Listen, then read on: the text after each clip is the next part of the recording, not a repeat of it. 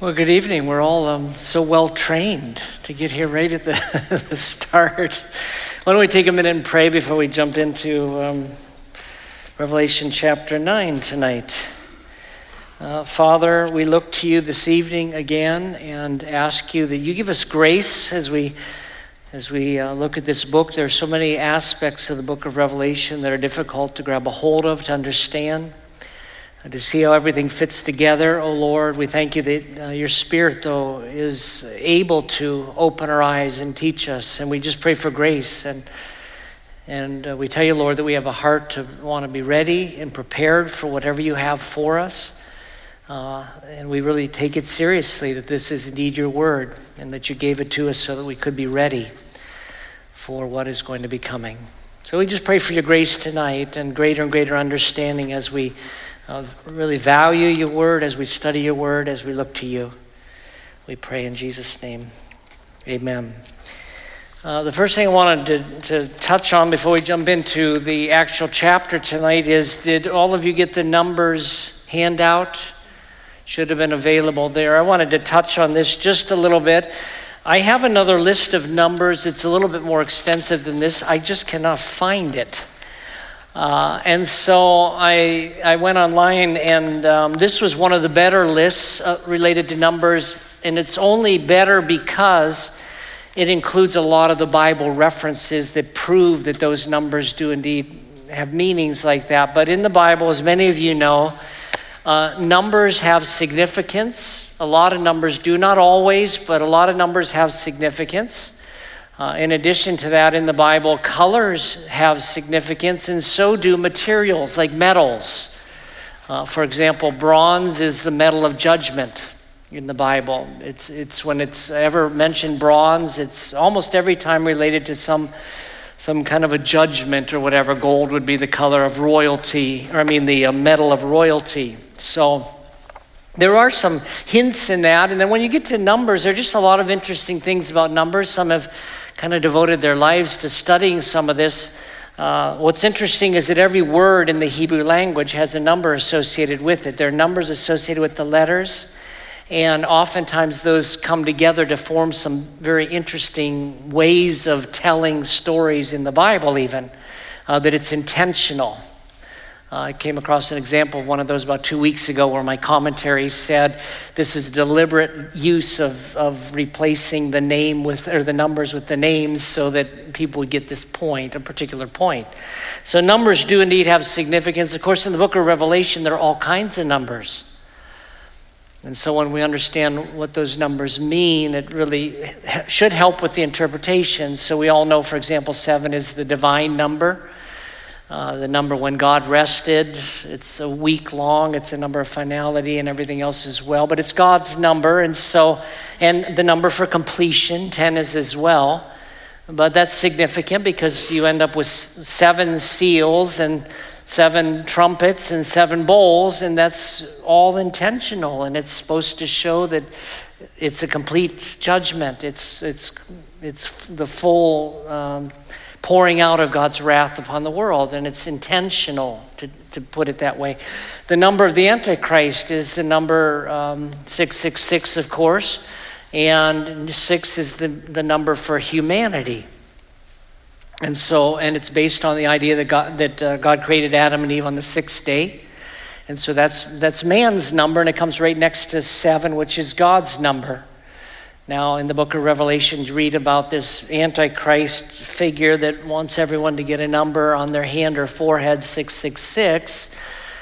It's really representing an unholy trinity. Sometimes people have wondered before, by the way, if they get some kind of a mark on their hand or forehead, head, does that mean that you're doomed for an eternity separated from God? Well, if it is the mark of the beast, the answer is yes. The book of Revelation, it says anyone who gets the mark of the beast will spend an eternity in hell. It's, it's very, very explicit, but not every mark that someone would get is the mark of the beast. And I think it's very significant that this particular mark, everyone will know, represents aligning yourself with the Antichrist. It's going to be very, very deliberate. To say no to the mark is going to be to say no to the Antichrist, and that's why you won't be able to buy or sell unless you get the mark.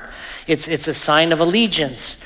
Now, what's interesting about 666 is that it also represents an unholy trinity that takes place in the second half of the book of Revelation. So, and Lord willing, when we get to that in the fall, you'll see that just like there's a Father, Son, and Holy Spirit, there's an unholy version of this in the end times. Uh, and you've got Satan as one of the, the figures, you've got this Antichrist, and then you've got the false prophet and, and the, the Antichrist is, uh, you, you'll read about it, him getting a wound from which he dies and then he comes back to life again. Sounds like Jesus. It's anti opposed to Christ. And so you got the Father, Son, and Holy Spirit that we worship. And then you got an unholy version of this Satan, the Antichrist, and the false prophet that represents the Holy Spirit. And they're competing for the allegiance of the entire world. And of course, that allegiance is ultimately worshiping humanity, 666. And so this Antichrist is going to declare himself to be God. And this is in the book of Daniel. It's also in the book of Revelation that he's going to declare himself to be God and expect worship as a man.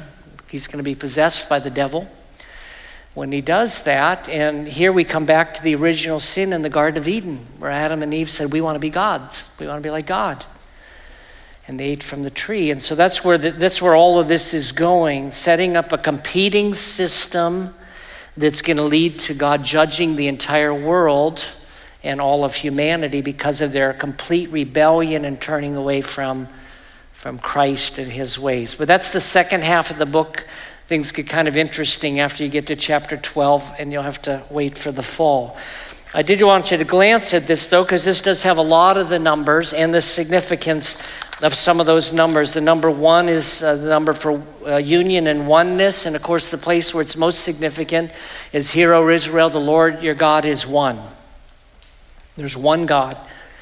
and um, and it represents uh, this unity, this oneness of God. Then two is the number for companionship, but also the number for witness. What that means is that a matter had to be confirmed with two witnesses for it to stand up in a court of law. You could not indict someone based on one witness, it requires two.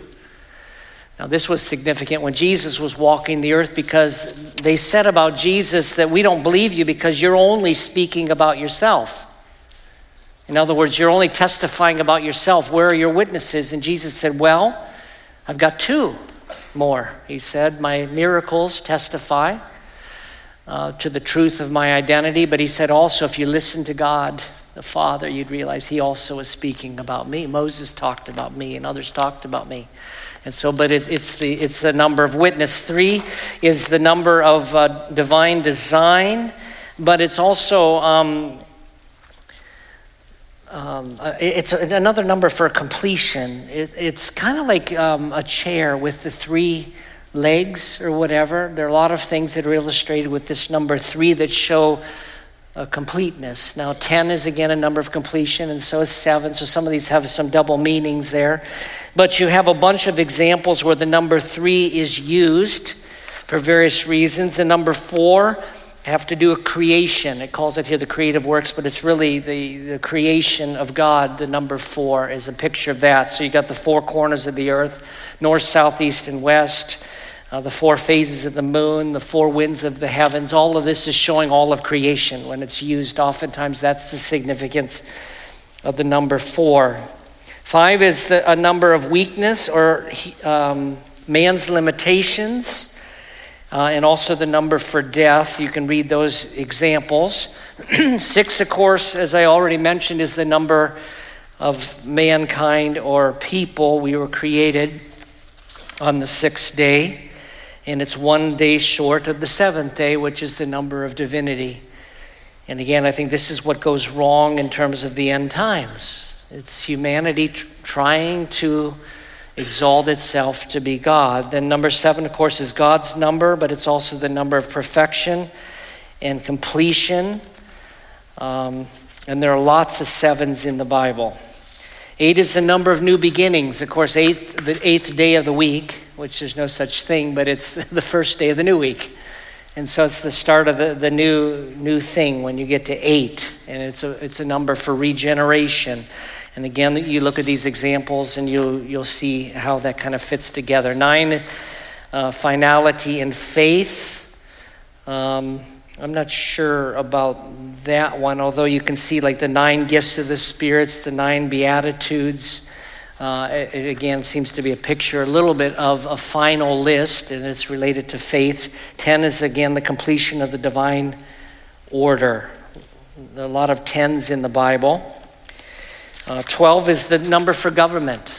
so you got the 12 apostles in the Old Testament. I'm sorry, the 12 uh, sons of Israel in the Old Testament. You got the 12 apostles in the New Testament. And then when you get to Revelation, you read about the 24 thrones and all of this is a picture of, um, of government and ruling and judging and some of those things. So you can look at those ones as well. 40 is the number for trials. Of course, Jesus was tempted for 40 days, Moses was on the mountain for 40 days. A lot of different examples here. Uh, 40. Some people, people, when they do a, a partial type of fast, will do it for 40 days. Just go through this whole period here of just refinement for 40 days. Maybe some of you have heard things like 40 days of prayer or 40 days of this or 40 days of that. It's, it's kind of a completion uh, through testing. And then uh, 70 uh, in the Bible is used in a variety of different places, and it, it is the combination of 7 times 10, and there are again examples like that. Obviously, when you get to Revelation, you've got uh, 12, which is the number of government, times uh, 10,000, or I'm sorry, 12,000, 144,000 Jews, those numbers I think are intentional. Now I take them as literal numbers. Others think they're symbolic. Some people, for example, on the number 1,000, the word, uh, the number 1,000 is used in the Bible as a number for a, um, in, infinity or large number. Sometimes the, the, the word thousand just means a large number, and they just throw out a thousand. Uh, I tend to take it literally when it says Jesus is going to reign for a thousand years. I think, unless there's another reason not to believe it's literal, I take that as literal. So I hope this is a little helpful. There are other things online. If I could find this other list, it had uh, like 25 numbers, not just the ones that are here. And some of them are kind of interesting that I'd never seen on any other list before. So if I find that, I'd like to. Um, I'd like to make that available as well. It's real old. It's like typed with an old typewriter, probably from the 1950s or something, but it was kind of interesting. Yeah, Terry. They did not print on both sides. Most did. Okay. Okay, good. So thank you. So if you got one that didn't print on both sides, with why, who knows, but um, grab a different one on the way out. Um, maybe you got stuck with the 666 one, and then I don't know what to do with you there. You're supposed to have seven pages, you only got six. I don't know what that means. No. All right, um, now as we jump into tonight, I need to set a speck of the context for chapter 9. This is a little bit shorter chapter, so I'm not sure how long this will go, but we, let's start on page 17 in your book because I want to um, give you a little bit again the context of where we are with all of this. I should have brought my, I have a little light thing and I didn't bring that either. But just to get a picture of the entire book of Revelation, and I meant to show this again last week. You've got on the left there Revelation chapters 1 through 3 that again I think represent the church age. And I think that's where we are today. Then, Revelation chapters 4 and 5, you have a pause in heaven.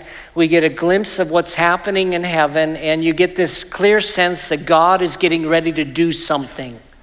And many times, the pause in heaven is a way of justifying what God's about to do, to demonstrate that He's holy and just uh, in what He's about to do. But those are chapters 4 and 5. And so, really, chapters 1 through 5 are kind of where we are now, although that pause in heaven, that'll happen in the future. We just won't be aware of it when it's happening. Now, some put the rapture right there. And so you see rapture with a question mark. Others put the rapture either in the middle of the whole chart there, and others put it later. Uh, I, I, tend to put it on, on the later spot, but it could be earlier. We pray for the earlier, we prepare for the later. Um, then the next sections, the t- next two sections, are a seven year period of time, and um, both from the book of Daniel and in the book of Revelation, we read that there'll be a world uh, leader that's going to rise up. Um, he's going to be a leader from a uh, I'm sorry, it's, it's going to start with a 10 nation confederacy, but as you're going to see from the, or it says from the book of Daniel, when we get there, we'll get there. But um, they're actually going to, they're going to be a 10 nation confederacy in the last days, a world kingdom. And then another king is going to rise up and he's going to defeat three of those 10. And so you're going to end up with eight, which is the new start number. Eight is the new start number. Anyway, this Antichrist is going to sign an agreement right where that first line of rapture is a seven year agreement with the nation of Israel. So that's what I'm looking for. I'm looking for someone to make an agreement with the nation of Israel that's going to last seven years exactly. If I hear that, I'm going to perk up like this, it's possible that this is it. But in the middle of that tribulation or that period, in the very middle, he's going to break his agreement with Israel and start persecuting Christians. And so that whole seven year period of tribulation is, is recorded in chapters six and seven, basically, those two chapters. And, and this is where things don't get horrible yet. And this isn't, in a sense, even the judgment of God yet. This is just what happens when you got a bad person that's leading the world and, and he's going to declare himself to be God and he's going to per- persecute Jews and any other people of faith. He's going to persecute them. If we're here, Christians are here, he's going to come after Christians after he comes after the Jews. It's going to be a tough period of time. The tribulation and what's called the Great Tribulation. Now, that right after that you got that next line called rapture and again from a pre-wrath position in other words jesus is going to come back before god's wrath hits the world in other words we'll go through tribulation but god will spare us from wrath and the rapture would be there and where i'd expect it in the book of revelation would be at the end of chapter 7 which is exactly where I see a rapture event. Suddenly, a host of people, innumerable host of people from every tribe and tongue and nation, shows up in heaven at the end of Revelation chapter 7. Then things get really bad. So, chapter 8 begins what's called the day of the Lord or the wrath of the Lamb. This is the beginning of the judgment on the world, and this is what we began to talk about last week. These are called the trumpets uh, the trumpet judgments of God are going to be uh, proclaimed on the world there, and this continues until chapter 11 when Jesus comes to reign, and then you have eternity after that. Now, the other chart again I want to point our attention to is one that I passed out last week, so I'm not sure where it would be in your notes, but this one here. And this is just a reminder again so that you can put everything in context. Numbers 1 through 6 there, I think, represent, they could represent the current age. Uh, they also could represent going into this tribulation period. Uh, all, 1 through 6 will last the whole seven years of the tribulation as well. Jesus said it's going to be like birth pains, so things are going to get worse and worse and worse. What were those things? Uh, what were those different uh, seals? And by the way, when we talk about seals, we're not talking about an animal. Um, these are, it's a scroll that gets unwound with a, there's a seal sealing it, and one by one, Jesus unrolls these. Uh, the first one, of course, number one was false prophets, and including the Antichrist. Number two was wars and rumors of wars. The, the third seal had to do with famines and that type of thing, and pestilence. The fourth one had to do with death. The fifth one had to do with martyrdom. And so number five happens in the middle of the tribulation. That one's real clear, number five there. Uh, number six was a sign in the heavens. So the sixth seal is a warning, and uh, there, there, the, uh, you're going to have the, the moon turning to blood. You're going to have uh, smoke and fire. A variety of things are happening, but there's signs in the heavens indicating that God's judgment is about to come. God's getting ready to warn the world in number six. Then you notice the seven at the top in that box there in the middle of that other section, number seven. As I mentioned, uh, all of the trumpets are wrapped up in the seventh seal And then all of the bowls of wrath are wrapped up in the seventh trumpet. And so you see, one is in, inside the other, which is inside the other, which is why it makes it a little bit confusing. So there'll be wars, rumors of wars, pestilence, all these other things. The Antichrist is going to be introduced. When you get to the fifth seal there, there's going to be persecution against Jews. And then Christians, number seven, is a sign in the heavens that God's judgment is about to come. And then it hits in number one of the trumpets, which we began to talk about last week where things get worse and worse and worse. The first trumpet was that a third of the earth was burned up. And so you can see that that's a lot worse than wars and rumors of wars, than pestilence, than the false prophets or whatever. When you get to that first trumpet, a third of the earth is burned up. That's just kind of a big deal. Second trumpet that we talked about last week, the sea is turned to blood. The third trumpet, a third of the waters are poisoned. These are the, the rivers and the lakes. And so you realize it's not just the oceans that are going to be impacted, a third of all the rivers, all, a third of all the streams are going to be impacted. And then the fourth trumpet was a third of the lights in the heavens are darkened. The sun will not shine a third of the time, the moon will not shine a third of the time, uh, the stars will fall from the heavens, but a third of them are going to fall from the heavens. You say, what is that all about? I mean, what's happening with those first four seals? This is the beginning of God's judgment on creation that's been scarred by sin.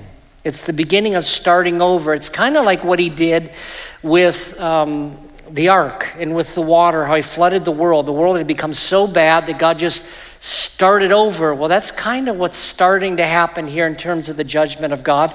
Although all of this, I think, is intended to get the attention of people on the earth to say, turn. Now, again, once you get that mark of the beast, you're stuck. But those first four have to do with God's judgment upon creation. And Paul talked about this in Romans 8 how all of creation is groaning and waiting for God to fix it all. It's not the way God intended it to be. And Peter talks about how there's going to be a new heaven and new earth, and the old one's going to be burned up so that we can get a brand new start. The first time it was with water, the second time it's going to be with fire. When we get to chapter 9, where we are tonight, then we get to the fifth trumpet in the judgment of God. And so, why don't you follow along as I read? In um, Revelation chapter 9 and verse 1, and we're going to read about the fifth trumpet. Is everyone kind of following, or are we lost? Are you kind of following? You kind of see where we are with all of this. We're in this fifth trumpet, which is part of the seals and, and whatever. Okay, so the fifth one here, 9 and verse 1. The fifth angel blew his trumpet, and I saw a star that had fallen from heaven to earth. The key to the shaft of the abyss was given to him. He opened the shaft of the abyss, and smoke came up out of the shaft like smoke from a great furnace, so that the sun and the air were darkened by smoke from the shaft. Now, let me stop for a moment and let's talk about this one here. So, this, this fifth seal, it says, A star fell from heaven are we talking about a literal star or are we talking about something else? Well, I want to remind you that earlier in the book of Revelation, in chapter 1, stars were angels. You remember how there were the, the, you had the, the, Jesus was holding the stars and the interpretation John gave us those were angels.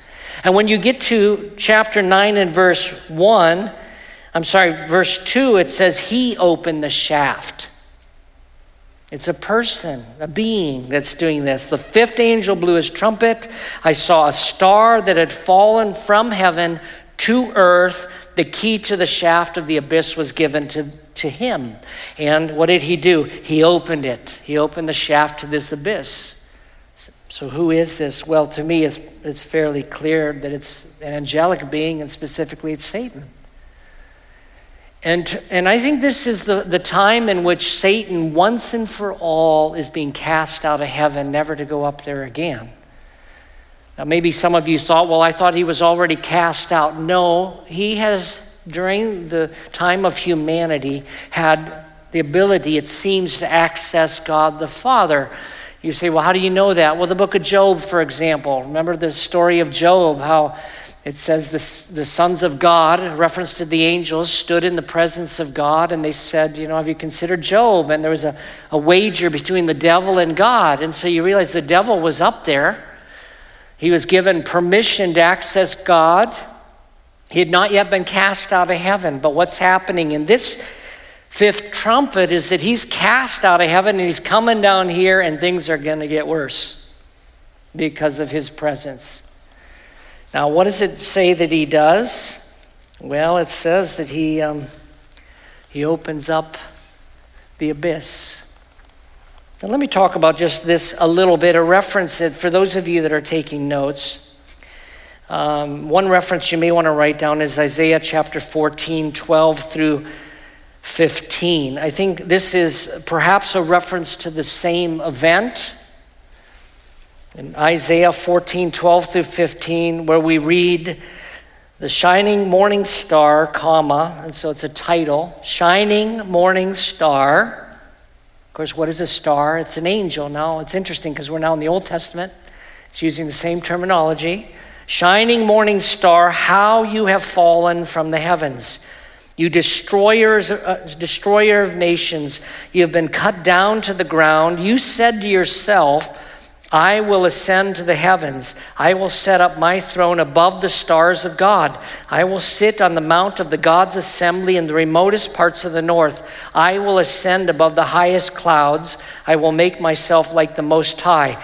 But you will be brought down to Sheol into the deepest regions of the pit or the abyss. Now that's where he's going to end up, by the way. Now, what is the, the, the abyss or the pit?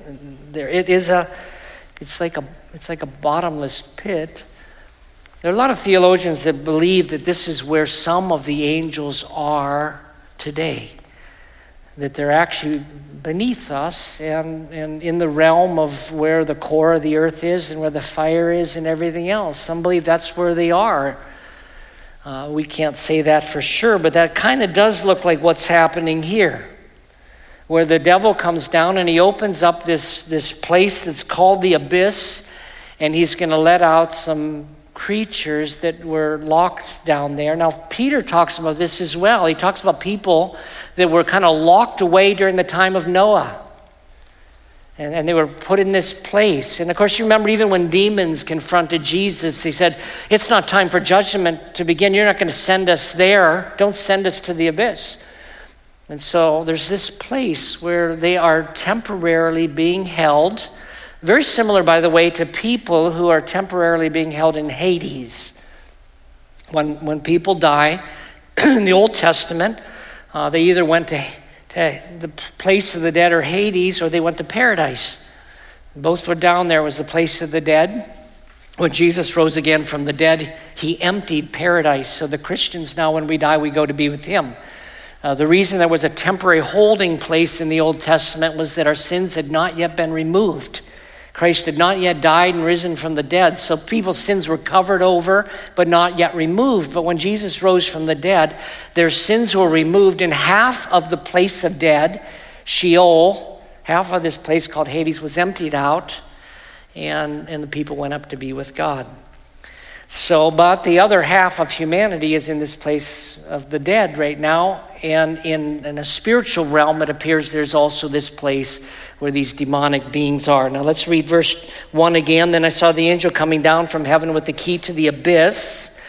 Again, that's a word that's uh, used of a, a bottomless pit or the depths of the sea. It's sometimes used in that way. My study Bible makes the point it's the prison of, for Satan and the demons. It was created for them. Uh, it says here he had the key to the abyss and a great chain in his hand. He seized Oh, wait a minute. I'm sorry. I skipped ahead to Revelation chapter 20. Let's look at the end of the story. I wonder why I was reading. Revelation 20, at the end of the story, this is the end of what's going to happen here. Revelation 20 and verse 1, he says, Then I saw an angel coming down from heaven with the key to the abyss. Okay, it sounds similar to the other story, a, a different angel. And a great chain was in his hand. He seized the dragon, that ancient serpent who is the devil and Satan and bound him for a thousand years. He threw him into the abyss, closed it, and put a seal on it so that he could no longer deceive the nations until the thousand years were completed. After that, he must be released for a short time. So, what I believe is going to happen is that Satan is going to be cast out of heaven. He is going to open up this abyss. And as we're going to see in a minute, a bunch of these creatures are going to come out of the abyss. When you get to the end of the story in Revelation chapter 20, you find another angel with a big chain, and he's going to grab Satan, bind him, and throw him in the pit, close the door, and seal it up and put a seal on it so that no one can tamper with it for a thousand years. Now, at the end of the thousand years, by the way, there's going to be one last battle. Satan's going to be released one last time. He's going to rally the entire world against Jesus for a final battle. But that doesn't happen until the end. So in verse 2, again, going back to Revelation 9, he opened the shaft of the abyss, and smoke came up out of the shaft like the smoke from a great furnace, so that the sun and the air were darkened by the smoke from the shaft which even that in itself would be quite remarkable. You realize so much smoke is coming out that the world is, is a smoky place. Continuing in verse 3 now. Then locusts came out of the smoke onto the earth, and power was given to them like the power that scorpions have on the earth. They were told not to harm the grass of the earth or any green plant or any tree, but only people who do not have God's seal on their foreheads. They were not permitted to kill them, but were to torment them for five months. Their torment is like the torment caused by a scorpion when it strikes a man. In those days, people will seek death and will not find it. Find it. They will long to die, but death will flee from them. So this fifth trumpet is, is kind of a scary thing. These beings, it says, are released from this pit. And it describes them in kind of an interesting way. It describes them as being kind of like scorpions. They're described as being locusts, of course, but I don't think they're regular locusts. You remember that John is describing things the best that he could describe it based on what he could compare it with, but these creatures are coming out, but they're clearly not regular locusts because they don't touch anything that's growing. That's, that's not their assignment. They, they, they, they don't eat green grass or the trees or whatever. What do they do? Well, their assignment is to sting people who do not have God's mark on their foreheads. So, who are those people that don't have the mark on their forehead. Well, it's everyone but the Jews at this point. We're gone at this point. No matter what, I'd say we're gone. So, who's left? Well, we read in chapter 7 that God was going to mark 144,000 Jewish people. They are the ones that are going to have a mark on their forehead showing that they belong to God, and these creatures that come out of this abyss are not allowed to touch them. Now, I think this is significant uh, for a few reasons. Number one, as I've said before, that the book of Revelation has a lot of symbolism related to the book of Genesis and the book of Exodus. and some of what we're reading here, some of the things that are happening here in the book of Revelation, should immediately cause your mind to go to the plagues. And how God sent various plagues. Remember how things got really dark at one point, where the where people couldn't see. There was this unearthly darkness upon the whole land. So, so the dark, the sun was darkened. Doesn't that sound familiar with something we've read already? There are these, the, the there were the locusts that came. The, the uh, do you remember how the blood or the water turned to blood? How Moses went and he touched the water and it turned to blood. What is this starting to look like? I mean, this is starting to look a little bit to me like it's a repeat of the book of Exodus and I want to remind you that in the book of Exodus, the specific plagues that God used were an indictment against the gods of the Egyptians. And so part of what God is doing here is he's beginning to judge the gods of the peoples, you know. Now, what was interesting about the plagues in the book of Exodus is that the first few plagues hit both the Jews and the non Jews. They hit the Egyptians and the Jews. But at a certain point, something changed. At a certain point, God said, Now from now on, the plagues are only going to be on the Egyptians so that you will know that I am favoring the Jews. These are my people. Now, I'm suggesting here today that in the book of Revelation, this is what God is beginning to do. He's beginning to reestablish the Jewish people as his people over whom he's going to reign. Now, let me demonstrate that this was indeed the case if you're saying, well, I don't remember how the Jewish people had to face any of the plagues. It's found in Exodus chapter 8, verses 21 through 23, if you're, if you're taking notes. This was Moses confronting Pharaoh. He said, But if you will not let my people go, I will send swarms of flies against you, your officials, your people, and your houses. The Egyptians' houses will swarm with flies. Excuse me, so will the land where they live. But on that day, I will give special treatment to the land of Goshen where my people are living. No flies will be there. This way you will know that I, Yahweh, am in the land. I will make a distinction between my people and your people. This sign will take place tomorrow. And this is what God did then with the remaining signs. He did not judge the Jewish nation like he did the Egyptians. Well, this is what's unfolding here in this story. And so you've got this Jewish remnant, 144,000 that have the mark of God on their forehead, and they are being protected from this particular plague, which is going to be a wonderful thing, but it's intended to be a sign where the world is supposed to take notice and saying, What is it about them that these creatures are not bothering anyone that's Jewish?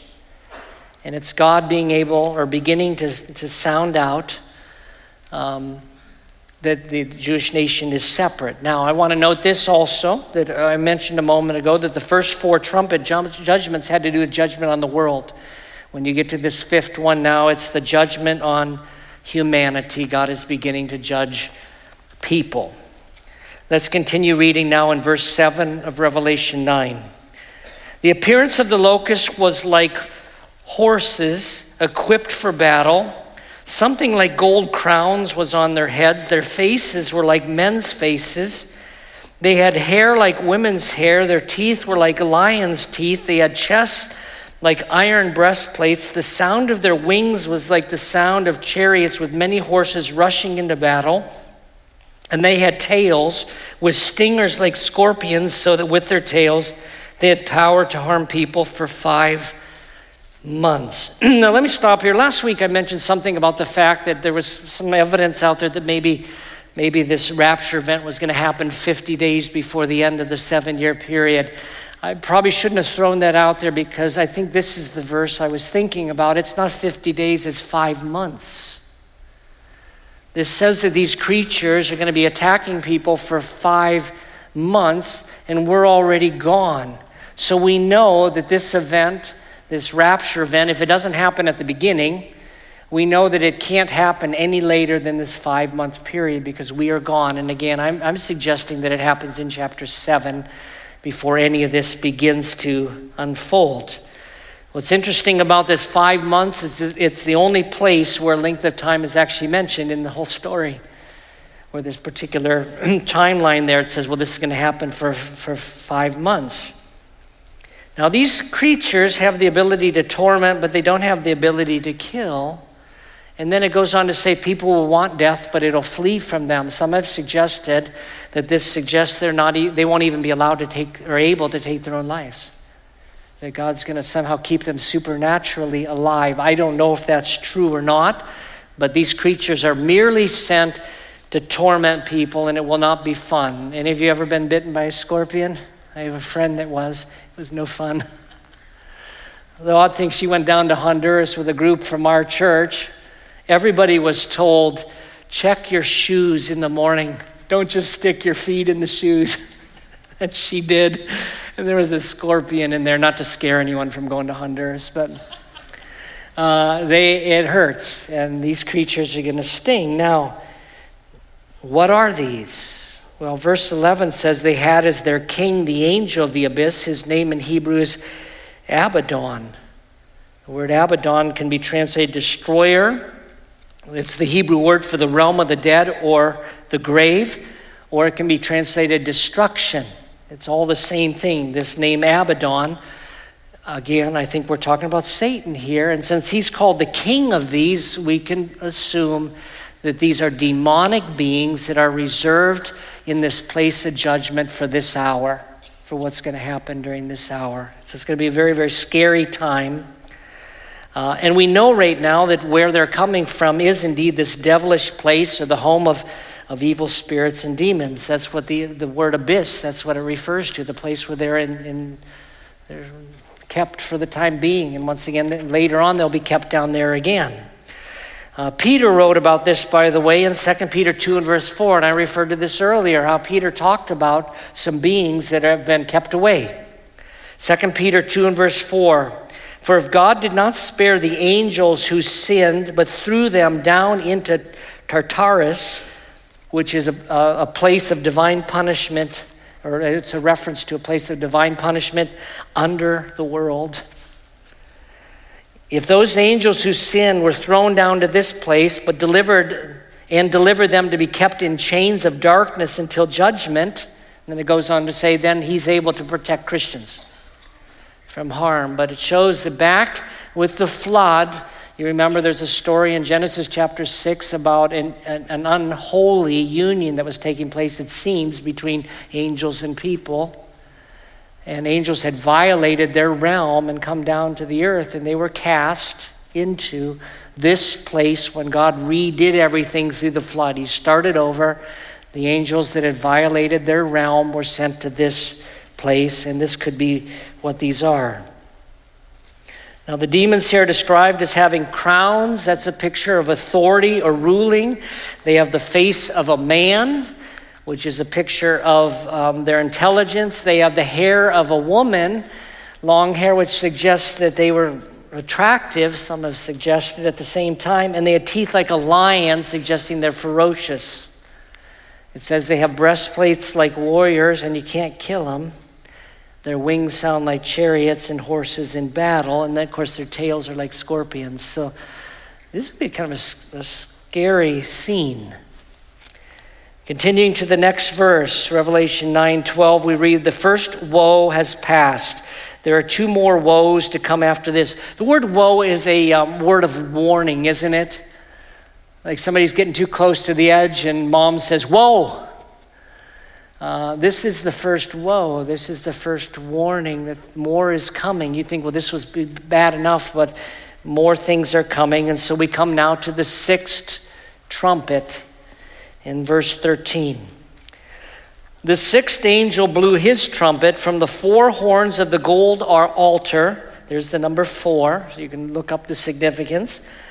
At the four horns of the gold altar that are before God, I heard a voice say to the sixth angel who had the trumpet, Release the four angels bound at the great river Euphrates. So, an announcement is made with this sixth trumpet release these four angels that are bound in this particular place where Euphrates is. Now, again, this should trigger in your mind Genesis, because when you go to the Garden of Eden, you realize it's located in between Tigris and Euphrates rivers. This is the place of creation.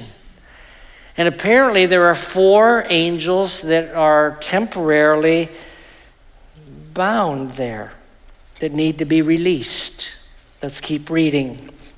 Verse 15 So the four angels who were prepared for the hour, day, month, and year were released to kill a, a third of, human, of the human race. The number of mounted troops was 200 million. I heard the number. Now, when I was uh, growing up, people suggested that this represented actually the nation of China, which at the time boasted an army of 100 million.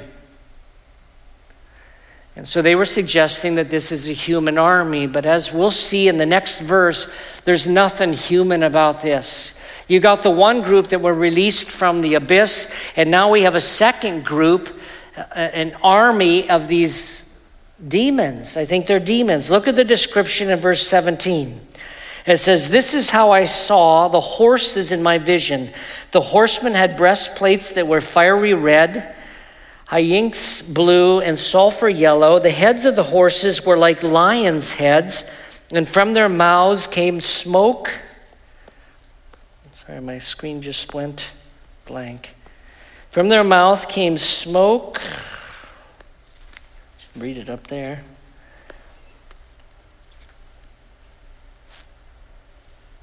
Okay. Uh, smoke, fire, and sulfur. A third of the human race was killed by these three plagues by the fire, the smoke, and the sulfur that came from their mouths. Again, I think these are demonic creatures. We're talking probably when this happens of close to 3 billion people. This is the beginning of the judgment on humanity. Continuing in verse 19. For the power of the horses is in their mouths and in their tails, for their tails, which resemble snakes, have heads, and they inflict injury with them. Which, by the way, can you imagine John looking at this? He's trying to describe it's a horse, but its head's like a, a lion there, and, and, smoke comes out of its mouth like a, like, like a dragon, and its tail, it's like a bunch of snakes, you know, and this, this really. And he's trying to describe what he's seeing here, but I, again, I think these are demonic creatures.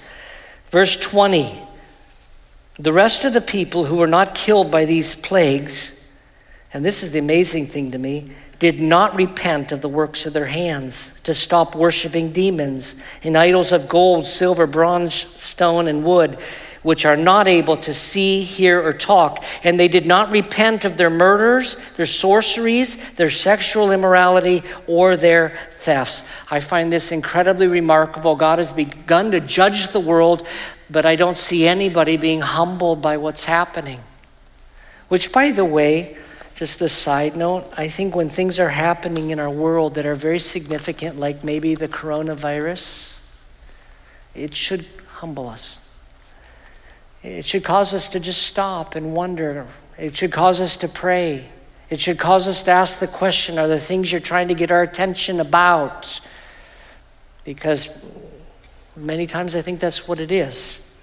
And so we come to the end here of that. And when we get to the next chapter, we're going to see how the story continues with the seventh trumpet. So I want to open it up for questions. I've been trying to go for 45 minutes and then open it up for questions and not blab the whole hour. So, uh, yeah, we have microphones here, so I'll try to see. again, it's a, I know it's, it's kind of a scary scenario. I'm thankful we're not here I think it's literal, though. I mean, people want to symbolize these things, but I think it's literal. I think this is exactly what's going to happen the way it's depicted. Okay, go ahead. Uh, I'm just curious about Genesis chapter 11 and Romans chapter 9. Okay. Revelations. Are these intertwined in any way? Um, 11, remind me 11, about Genesis 11. That's Babylon and the Tower Okay, yes. Yeah, and then, yeah. So, um, uh, Lord willing, I want to get into that in, in the fall, so I want to push it down there. But I am convinced that all of this is this, this um, scene of the Tower of Babel is being replaced, replayed in the book of Revelation. It's, this, it's the same thing that's going to be happening in the book of Revelation.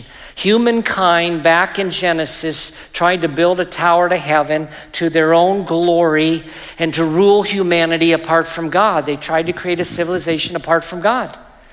And that's the first Babylon. And then you fast forward to the book of Daniel, where you read about Babylon. And when you read about Daniel and Babylon, it's all prophetic.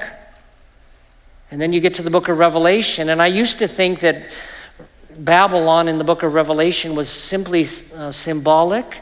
I'm not so sure. I think it might be a revival of the ancient Babylonian Empire that focused on the deity of humanity, 666. So I think it's all connected. I think it's the alternate system opposing God. Well, one, one follow up then. Romans chapter 9, Paul refers to predestination. Yeah, yeah, the, the branch plan. that was pulled off and then grafted in. Yeah. Yeah, so what did you wonder about that? Well, it just they just seem he seems to be tying back to Genesis and God's plan and because the question in chapter 9 was the fact that the Jews yeah, what about the Jews? Abraham, God... Abraham's covenant Yeah, and, the promises and And the everything. Romans, I guess, were asking him why were they not saved? Um, Maybe I'm misreading something here. Uh, well, what's happening in Romans 9 and 10 is that Paul is making the case that the Jewish nation was God's chosen people, and they rejected God, or they rejected Jesus, and the Gentiles or non Jews were grafted into this tree. It's called, it's described as a tree. And so that the gospel went to Gentiles and Jews. And so the church in the New Testament is primarily Gentile. But what he makes the point about in Revelation 9, or I'm sorry, Romans 9 and 10, is that, that one, if, if this, the Gentiles were kind of proud about it. They were saying, well, listen, you, you Jews blew it and we've been grafted in and we're kind of a big deal. And Paul makes the point if it was easy to graft in you into the Jewish tree, it's easy enough to pull you back again. It's gonna, it's gonna go back to the Jewish nation. All the prophecies in the Old Testament about the Jewish nation are gonna be fulfilled one day.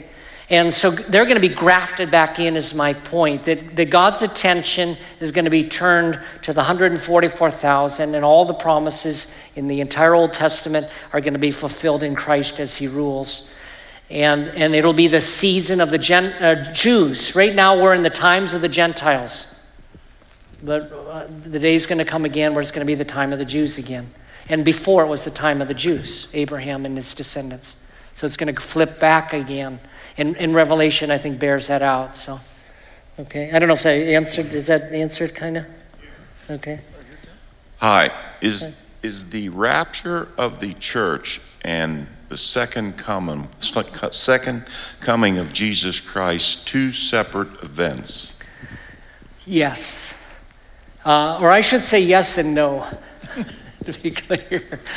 Uh, the, the second coming of Christ, there's a word, a Greek word that's used, parousia. It, it's the coming of Christ, the word coming. It does not refer to a point in time, but a season of time. Let me try to explain what I mean by this. You could say that grandma's coming, and that could refer to the arrival of grandma. That's an event called the rapture. Or you can talk about grandma's coming, and she's going to be with you for a month. And when we talk about the second coming of Christ, it involves this, it's more than just a moment in time. It's a reference to, I think, the season of time in which Jesus Christ is going to be declared the king, and he's going to be, begin ruling toward the end of the seven year period, and then he's going to rule for a thousand years. So that's, the, that's called the second coming. Part of the second coming is an event called the rapture. So the rapture fits into that, but it's not the same thing as the second coming. The second coming is Christ coming to not just arrive, but coming to reign for a thousand years. That's the second coming. The rapture is this other event where we are caught up. Of course, that's what the, the word means to be caught up, to be with Jesus, and I think to reign with Jesus in the millennial kingdom, but they're two separate things. So. So, when is the battle of Armageddon? Okay, uh, I read two battles in Scripture, but the official battle of Armageddon, I used to believe was at the end of the seven year period. I thought that was the Battle of Armageddon. But just last week, I was reading Ezekiel again, and I realized no, it's that battle is the last battle that takes place at the end of the end of the millennial kingdom. Now, when Jesus first comes, when he arrives on the scene with us, which is described in Revelation 19, he says he comes on a horse and when he, he first arrives, um, there's going to be a, a, a, kind of a battle. I hardly call it a battle because the enemies can all line up to battle, and Jesus is going to say, We're done. it's like it's a one sided battle, like it's all done already. You know? And we're part of it. So, um, but the, I think the Battle of Armageddon is at the end now of the thousand year period. So, all right. Any other questions? Pastor Tim? Yeah. Oh, there. Just do it that way. Um, I've been taught ever since I was little about. You were taught wrong. No. Uh, I probably was. I'm just kidding. Children will automatically be raptured when we are, so the children will not be here Okay, during yeah. this time. Yeah. A lot of people think that, and there'd be a, there'd be some kind of a case for that. I mean, that gets into the same question: if a if a, a baby dies or a child dies, will that child go to heaven? And there's evidence in the Bible that the child will. For example, one of the passages is when David lost his son to Bathsheba. He said, "I will go to you, but you won't come to me." He knew that his son would not rise again from the dead, but he knew he'd see his son again one day. And so he certainly believed that one day he would see his son. And there are a lot of people that believe there is indeed an age of accountability, and that uh, when the rapture happens, that the, the whole family unit would go up f- for people at a certain age. I mean, we don't know what the cutoff would be. I think in the, from the Jewish mindset, it was after the age of 12, I think so. So maybe someone can correct that. Is it 12? I'm looking for my uh, messianic. Uh, okay, I think it's 12. Okay, good. Yep. So when there was Lucifer flew uh, kicked out a third of the heavens, like the angels, and then in the trumpets, there's like a third of creation that's completely uh, judged, and then a third of the humanity, like Yeah. from the fourth trumpet or one through four, and then the fifth trumpet. Is there like significance with that? Because even like if you look at the Trinity, like Jesus of the Trinity of the third he was like crucified. So like it's always like a third of the Yeah. judgment. Is There, there probably is. There probably is. Although the event you're referring to, when it, you're, I think you're looking in, in Isaiah. I'm trying to think of it. It was, I think it's Isaiah, where it talks about how a third of the angels were cast out of heaven. Um, there's a question whether that's this event we just read about in Revelation, or if that's what happened all the way back in the Garden of Eden. When they initially rebelled, a lot of Christians believe that a third of the angels followed Satan, two thirds stuck with God. Uh, and, and, and that's probably about right. That's probably about right. Now, again, what's happening with this abyss being opened up and all these demons? I think these are ones that are kept for that hour. A third probably is significant, though. And it is meant to, to get people's attention. But of course, as we read at the last part of the chapter there, they, people didn't repent, even though it happened at the end of 9. So, okay. That's it? Okay. All right. Well, any others? One last one? We're done? Yeah, I keep hoping Jesus will come back before I have to finish here, but it's it's not happened yet. Oh, is there one more? Okay, one last question here, and then we'll be. Did you have a question? No. No. No. Oh, okay. Nope, that's it. All right. Well, let's go ahead and close in prayer then. Uh, Lord, we again just continue to ask you for insight and wisdom. We do acknowledge you, Lord, that you are holy and just in everything you do. When we look at some of these things, I, I know that a skeptical world would look at this and say that no loving God could do such things. And yet I look at it and I think how for 6,000 years you've been putting up with so much. And how you've given opportunity after opportunity for people to turn and they don't. And they rebel against you until there's just no excuse left. We just acknowledge you as, as being right and holy and just. And Lord, we ask you that you'd use these things to motivate us in terms of righteous living, but also in terms of even uh, spreading the good news of Christ to a lost world. We pray in Jesus' name. Amen. Right, next week, chapter 10.